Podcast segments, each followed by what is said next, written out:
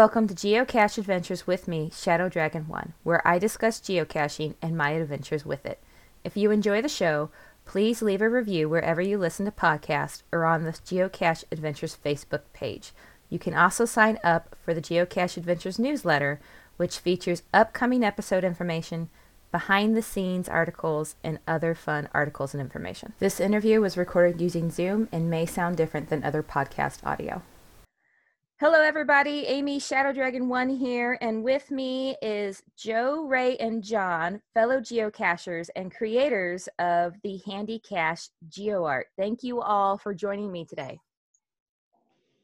Thanks for having us. Hello. So, can you all share your geocaching names with us? Uh, I'll, I'll go first. My name, is, my geocaching name is Joe's Dolphins. I'm a big Miami Dolphins fan, and I said, "Oh, I'll just put Joe in front of Dolphins. Joe's Dolphins." My geocaching name is Marble Guy. Uh, I've been caching since 2004. I just I keep enjoying it, so I keep doing it. He does it a lot. I do it a lot. John is the state's number two guy, is it still? Number two in fines? number three in fines in, in number two in fines in Connecticut. Number three in New England. Wow. Yeah. And I was ahead of him at one time until he decided to retire. My name is Raymond or Ray, and my geocache name is MM and I. It uh, stands for me, myself, and I. nice. So, how do you three know each other? Uh, we all, all met through geocaching, probably at an event many years ago, and just became friends through geocaching. Nice. We've also cached together um, in different at different times. Sometimes all three of us might go out together, but um, we do cache together. It's not that we, you know, don't like don't like each other. We actually like each other. and uh, Sometimes. part of it part of it uh, got got together um, prior to the handy cache uh, geoart um, we were involved in putting together the connecticut star. Um, so the, between the three of us um, and an ex reviewer um, that, that had to stop reviewing um, the four of us put together the connecticut star. Um, and still to this day we maintain that that uh, geoart also. Okay, so this is not your first series of GeoArt together. correct. Yeah, the first one was our Okay. Connecticut Star. We were at, I think we were all sitting at an event, and I said, "Why don't?" Connecticut didn't have a star yet. I'm very popular that every state had a star, GeoArt, and um, I said, "Why don't we do that?" And we all got together, and we all hid the caches together. We all had a good piece of work to do. That was a very challenging piece of GeoArt to put out because that was our first thing, and it was very challenging. Okay, so just as a side note, in case any listeners aren't familiar with GeoArt, this is a series of geocaches, which is typically a mystery or unknown, however you want to call it, geocache, and they form a picture. And your handy geocache GeoArt actually forms the picture of the traditional handicap sign Yeah. that we're used to seeing. So, can you tell us why a handicap sign? What inspired that? if you guys don't mind me going first, um, our reviewer at the time was his name was Miles, geocaching name Milestone, and Milestone was our reviewer. He loved to geocache. He loved the outdoors. He loved to hike. His caches were always hard, and he had to walk a long ways. And he had a stroke, and after the stroke, he was forced to be in a wheelchair. Hmm. and so no more hiking for him and i think we all got together and wanted to do something nice for him. So he would be able to find geocaches still that were easily accessible for him. So we decided to in his honor basically to do the handy handy caches And how many caches make up this GeoArt? ray john you would have to chime in on that one We have 30 in that art. And each one of them is handicap accessible, correct? Correct. So, how did you go about verifying that each one was truly handicap accessible? Just by just by eyeing it, getting out of the car, and you know making sure the terrain was a one or very very very close that a wheelchair would be able to maneuver to the geocache. So how did you go about planning out the heights for this? You you guys mentioned that you had one geo art the connecticut star prior to this. Were you able to take lessons learned from doing that geo art series and apply it to this one Well, we kind of give the credit to that to Mr. DeCellis, seems how he's the computer guru of the group. Um, and he can take a, a point on a map and just boom, all of a sudden it's like 30 seconds later, he has where all these caches need to be in proximity um, to each other. And then we just have to go out and find the right locations to hide them and then put the pages together. But most of that credit goes to Ray. So for mystery or unknown, however everybody likes to call them something a little different, typically there's a puzzle involved that you have to solve to get the correct coordinates. Did you guys make 30 different puzzles or did you make one puzzle all the same and make 30 different versions of it or what did you do for that? Well, we made that each page is literally handicap accessible. So the puzzles, all you had to do was scroll down to where the additional waypoints is, and the final location was given plainly there.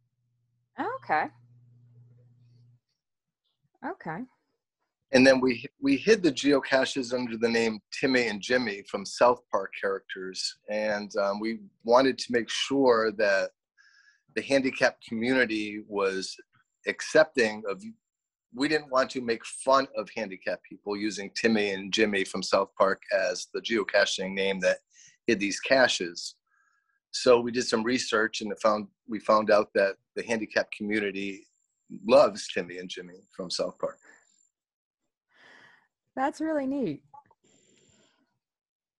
So it sounds like you guys went to a lot of great lengths to just really make sure this was something that everybody could embrace. yes That's really great. How long did it take you to create all of these? I think me, Ray, and John went out in one night. Probably started at 7 p.m. and we were done by. We hit them at night, I think, seven seven to probably 11 o'clock at night to hide them. Oh wow. Ray already knew approximately. We had a some of our caches we had to archive or to get to make room for the series, but we knew in general where we wanted to hide them, and we knew there was basically room for all the caches. So now our hometown area is swamped with GeoArt caches. One of the one of the areas that we have is we have a very large mall area um, and a lot of mall sprawl. Um, so there's quite a few strip malls and stuff, and it's it's pretty easy to get into these um, strip malls and, and mall parking lots um, to use um, lamp posts or fences or whatever that's close. Um, so there's a lot of business um, in the immediate area. Um, so it made it a lot easier to, to be able to place them Did you have any trouble getting permission when you placed any of them?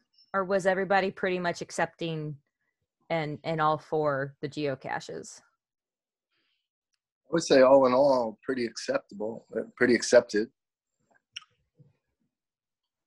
There's only a few that um, didn't know what geocaching was, and we had to, you know, show them paperwork and what geocaching was and what we were doing.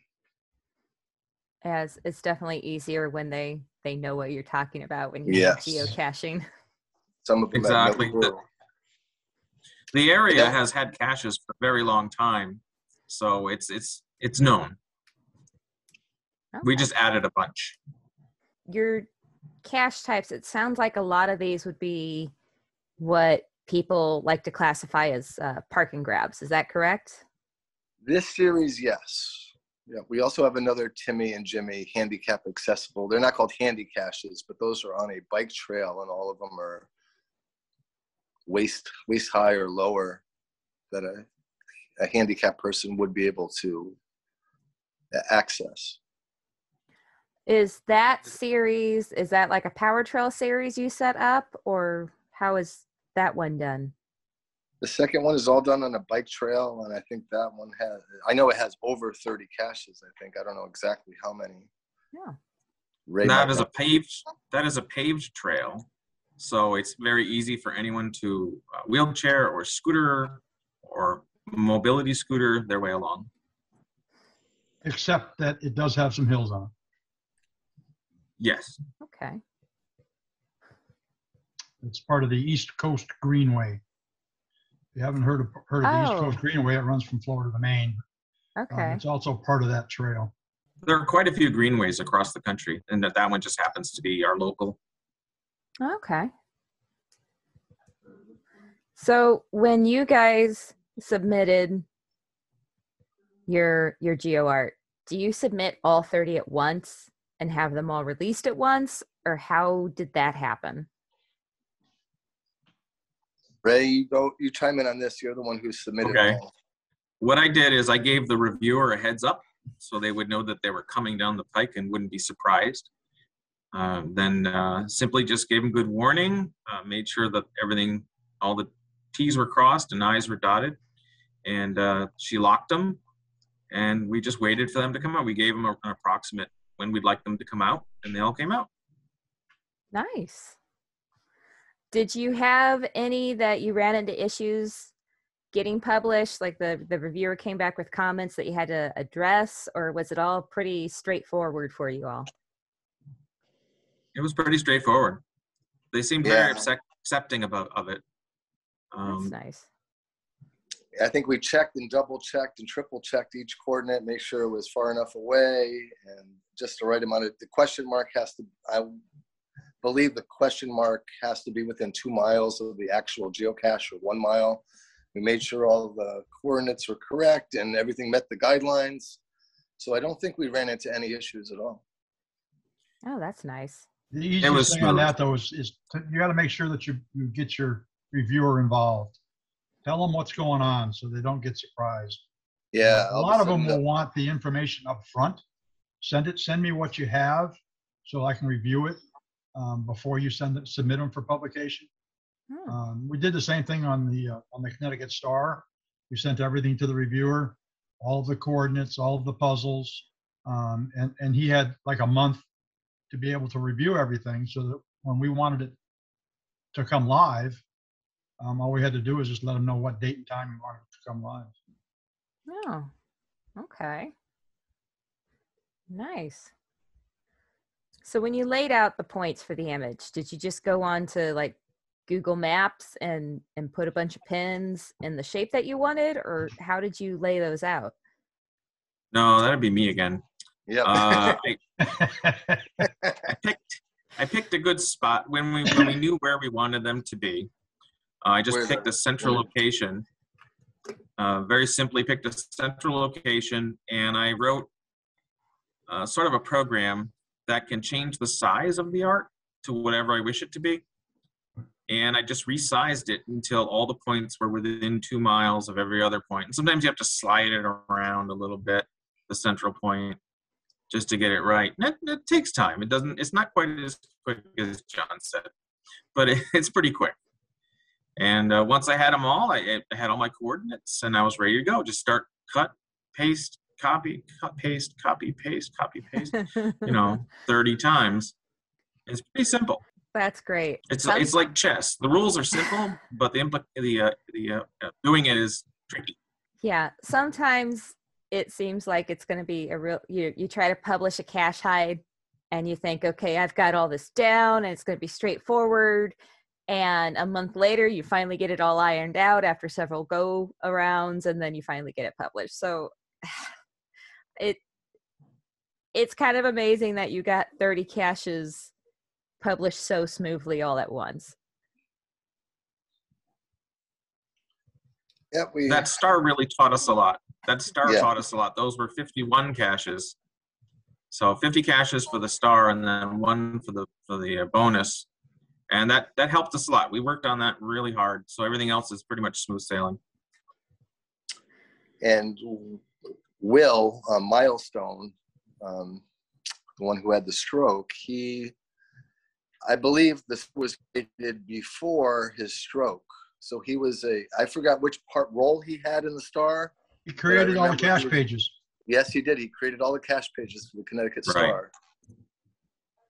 And But Joe, after- Joe created all. And the then we added the details. Yeah. Joe created all the puzzles. Um, I had about 65 caches in the state park um, that we archived in order to put the star in. Wow. Well, good- we archived 51 of them, so I had room. And it took us, uh, I think, three hours to place all the caches when we went out. We went out in three different directions. We had all the coordinates where we were going to put them. Pick up the old cache, put up, put down the new one.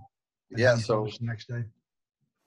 Yeah, John series was after historic people. Like, okay, Joe, pick up John Madison and put Connecticut Star one down.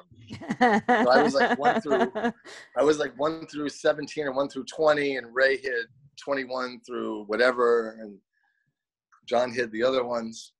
So it was just like pick up John Madison cache, put down Connecticut Star. Well, they were, they were historic because they were in Nathan Hale State Forest. So we I'm have, the- we have the Nathan Hale Homestead. oh, okay. And, and behind the Nathan Hale Homestead is the state forest, which is rather large. And so that's where the star is. That's all hiking. Okay. It was a labor, I don't know, I wouldn't a labor of love to put out the star because we were very happy to do it. So it wasn't really a labor. And then when we were putting together the Handy Cache series for Will, that was a labor of love. Uh, he wasn't just a reviewer; he was a very good friend. So, how your friend Will, did you guys meet him through geocaching or did you know him outside of geocaching? I met him through geocaching. I went, uh, I met him at my first event. I probably had 10 caches under my belt when I met him. Okay. I, I met my wife through geocaching at an event. I met my wife at a geocaching event, and she already knew Will, but I didn't know Will at the time. So uh, the first time I met Will was at a geocaching event. And I met all these guys at geocaching events, including Joe's wife and uh, Will's wife. She's also a geocacher. Great people. It's amazing the bonds you can make just by geocaching and going to events like that. Oh, absolutely. So I have to ask, did Will find all in the series? Did he complete the geo art? I don't think he completed it yet. I think he found found some. He has to be taken. Yeah, he has to to be taken. And it's a lot of lot of work for his wife to get him in the in the big SUV and And she still, she still works a, a full-time job and, you know, so. Well, that's that's great that he has her to to help him and that he can still get out and do it. And how amazing of you guys to put this together for him. That really is something special. It's really incredible that you guys did that. well, thank you. Do you have any advice for anybody who wants to create a geo art? Oh, learn, read about it, ask questions from other people first. I don't recommend it for someone who is a newbie to geocaching. Um, people that, to me, people that just started out geocaching, they only use their phones and they don't utilize the website at all. I think that if you're just a phone cacher and only a phone cacher, you're going to run into a lot of problems creating GeoArt. I think a GPS is more handy Yeah. Than a say- computer. I'd say make sure you have the space to do it because it takes up a lot of space. I mean, you know, it's going to take you five or six square miles to put it out, than anything of any size. Yeah, and um, there's going to be a lot of other probably puzzle cache area. You have to make sure you have solved those and figure out that you're far enough away from that final location before you place a cache. because the worst thing you want to do is hide 50 caches or 30 caches and find out 10 of them are too close to another cache that you didn't know Mm. didn't know about. Do you have any advice for anybody that wants to place a handicap accessible geocache? Yeah, contact MM and I. He can, he can help you. Right, right? But Yes, they're very sure simple. they're able to- Anything, anything that I know Ray's breaking up, but he's also, we also have another uh, art work that's in the area um, that another friend of ours has put together of a, of a cat. And uh, Ray was kind of instrumental in putting that art together also. oh, He the lot- Minu A lot of work with Minu. Kitty Geo art. Yeah, Mino Kitty. Um, Ray helped her a lot with, with locations for that and uh, where the puzzles needed to be. Um, so Ray's being a little, uh, you know, humble. Yeah, I'm Amy, back. if you're able, if, if you're I able got to look booted, that but I'm up, back. look look in the Newington, Connecticut area and zoom out on your map. You'll see this perfectly formed cat, the Minu Kitty Geo art. I will look that up. And Ray, I'm sorry, we lost you when you were giving your your tips for hiding the handicap accessible geo caches. Would you mind repeating that for us? Sure. If you're just going to hide one or two or 10, uh, the best thing to do is just to set up a lawn chair and sit and say, Could I reach this? Wow. That's a good tip. I don't think I would have thought to to do that, but it makes sense. Yeah. The other option is sometimes there are people on crutches who can reach higher. Um, just got to let people know. Uh, otherwise, it's it's just very straightforward. The hardest part is muggles. That's all. that is that is the hardest part ever in Yeah. geocaching, I think. Once every three months, Ray gives me a text and goes, "Joe, we gotta go replace some containers and logbooks." so he picks me up and we go for a ride and check on all the logbooks, replace some caches that might be missing. It's great that you guys are maintaining it so well. There it's so disappointing when you get a cache or a cache series and the the CO is just not active anymore and it's just a wet soggy mess or missing. It's it's great to see geocachers actively maintaining geocaches. Yeah, it's nice to see a dry logbook when you open up a cache. Yes, it is. There was one recently where construction had sprung up right where the cache was. So we had to relocate it just outside the fence line. So we did. And then uh, there's another one uh, where uh, we had the construction also took that one away. So we waited. And when they rebuilt it, we replaced it. It was a nano on a signpost. That's very, very simple. And what was funny though is that later they painted by hand the, the post and they painted the cache. oh my. It, it was a black nano. Now it's a yellow nano, painted same color as the signpost. hey, it still blends in. Yeah. it blends in perfectly and perfectlier now. Yeah, so they must have spray painted it, not hand painted it. But it was pretty funny. We laughed pretty hard when we saw it. Did the paint bind up the container and make it difficult to open at all? No, no, think they just they painted just the lid. Oh, It was miraculous. That's funny. Yeah, we got a good laugh when we saw that. Is there anything else about this series or geocaching in general or anything that you guys would like to share with us? Have fun. Yeah, have fun, enjoy. Um, I'm on a rant right now against phone cachers, but other than that, The one nice thing about phone caching is that I have found when you have kids and they're kind of in that early elementary, you know, second, like my son's in second grade.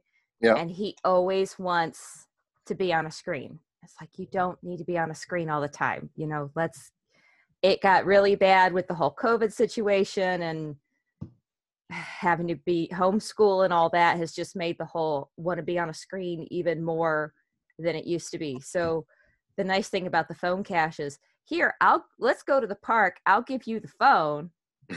You can Yeah. direct us to the geocache. Yeah. And he thinks that's awesome because one, he's got the phone, but two, he gets to be in charge and tell us where we're going.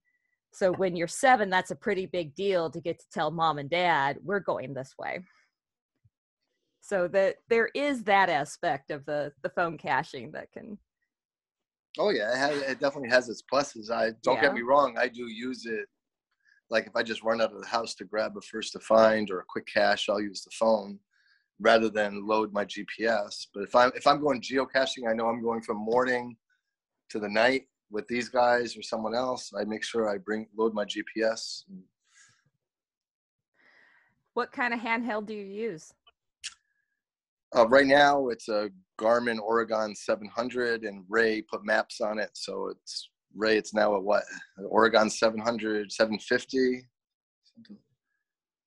Because the Oregon 700 just has base maps on it, and Ray was able to put topo maps on it. Oh, nice. I have a 66 ST Garmin.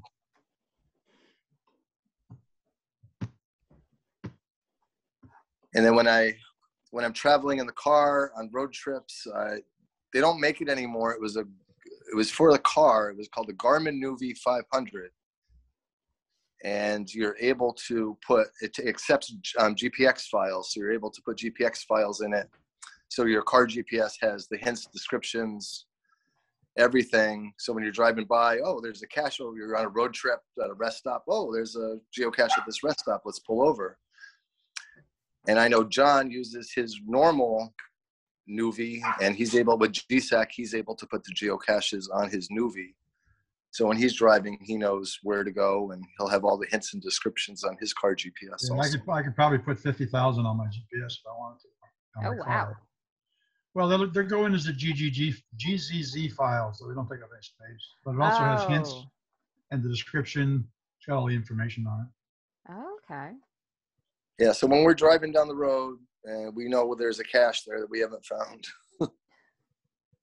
but usually we have a plan ahead of time when we go geocaching. We, we know where we're going. But let's say me and my wife, my wife is from Montreal. So when we go to Montreal, I load the GPS's uh, route to where we're going and the area. So when, no matter where we're driving, if there's a geocache on either side of the road, it'll show it. Nice. Very nice. And it makes our five and a half hour drive into an eight hour drive.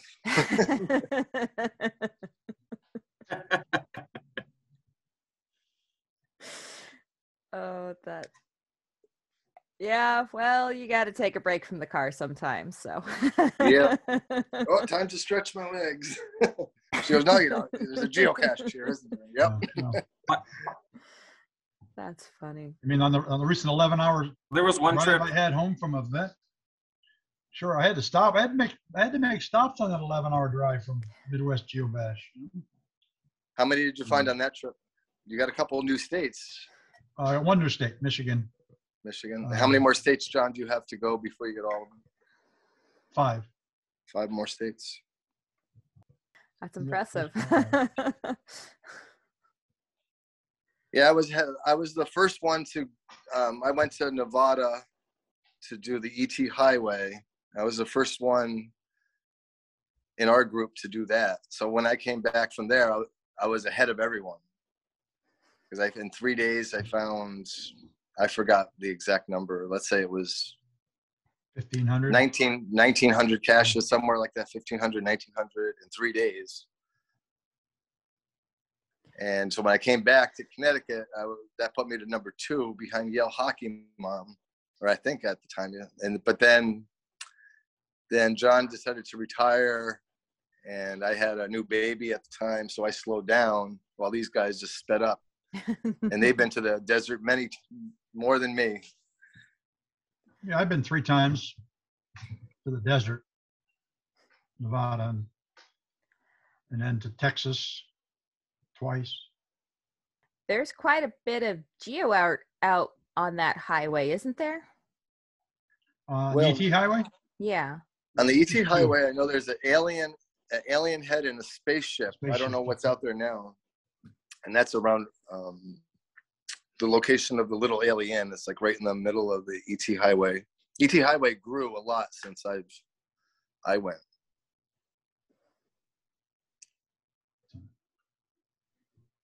I think when I went, there was 1,500 caches, and now there's Yeah, over I went, there was 2,500. 2,500. Wow. So if And a you're lot of you, you numbers, you- that's that's the place to go. Yeah, Oh yeah, and and, and it's funny because you on Facebook, I'm a member of all these groups, and they're like, it's impossible to find. A, I think I found 900, 982 in one one day, and they always say, "Oh, that's impossible," and they, they always get their math wrong and how many minutes there are in a day because they go, "That's impossible," because and their math is all wrong. It is possible. I think I want to say the record is like 1100 in one 24 hour period on the ET highway. wow. That's a early morning and a late night. Yep. And, and what you do on the ET highway, which is acceptable, the owners of the geocache write it in the description that they want you to do this and it's acceptable. You don't sign the logbook. You, you stamp the logbook in your car. They're all film canisters. You stamp it with your name on it. You pick up ET. ET1 is a letterbox hybrid, which is an ammo can. But let's start with ET2. You pick up ET2, you drop your cache with your name on it in the car you stamp that log or in different ones so you're always replacing logs so you're never Wow. signing and taking up time so you throw the cache in the back seat someone stamps it the runner jumps out of the car places that one down picks the other one up throws it in the car. That one stamps it with the name on it. So you're, so one two becomes three three becomes four. And it saves a lot of time. Is taking out instead of taking out the logbook signing it putting it back. If you're good, you can do, you, at the time, you can't do it anymore because they've moved them back off the road a little bit more. Original ET Highway, we were doing four minutes. Wow. With, with three yeah, you're in a people. rent a you're in a rent a car, so you don't care how fast you can punch it from one cache to the other. and there's no one around that that road you can see for miles. You can see for miles on that road. You can see the next car coming, and that it won't pass you for another seven minutes. That's how far you can see ahead, and you can just you know the road is clear and A lot of dust. a lot of dust. The rent a car becomes very dusty.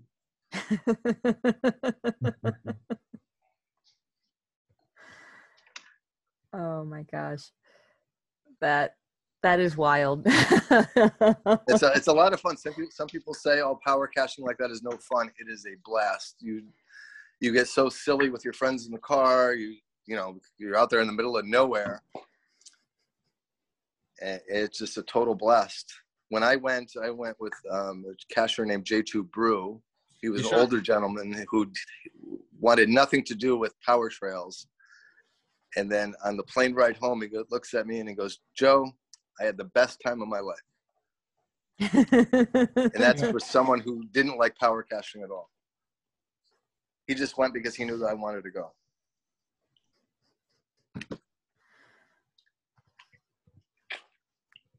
That's great. I love it. well, thank you all so much for getting together with me tonight and and sharing all this about the Handy Cache Geo Art and and sharing stories about the ET Highway and everything. I really do appreciate it. Thank you so much. You are welcome. You're welcome. Thank you for having us. You're welcome. Thank you for listening to Geocache Adventures with me, Shadow Dragon 1. Have you heard of FTF Magazine? It's the magazine for geocachers. It is full of articles and photos, all sent in by geocachers like you. In fact, some of the guests that you've heard on this show have submitted articles to Geocacher Magazine. They have all kinds of neat stuff and publish achievements that are sent in by geocachers. So if you have an achievement you want to celebrate, send it in and they will add it to the magazine. It is really cool. I recommend it. I subscribe to it myself and I love it. Go check it out at ftfgeo.com. That's ftfgeo.com. And let them know Shadow Dragon 1 sent you. Would you like to be a guest on the show? Do you have a topic you'd like to hear more about? Let me know at geocacheadventures.org. Go over to the contact page and you can send me a message there. It has the podcast email that you can email me to, or you can reach out to Shadow Dragon 1 on geocaching.com. Geocacheadventures.org also has a store page now. You can go over there, geocacheadventures.org, and click on the store page in the menu bar and check it out. Got some great stuff over there for you.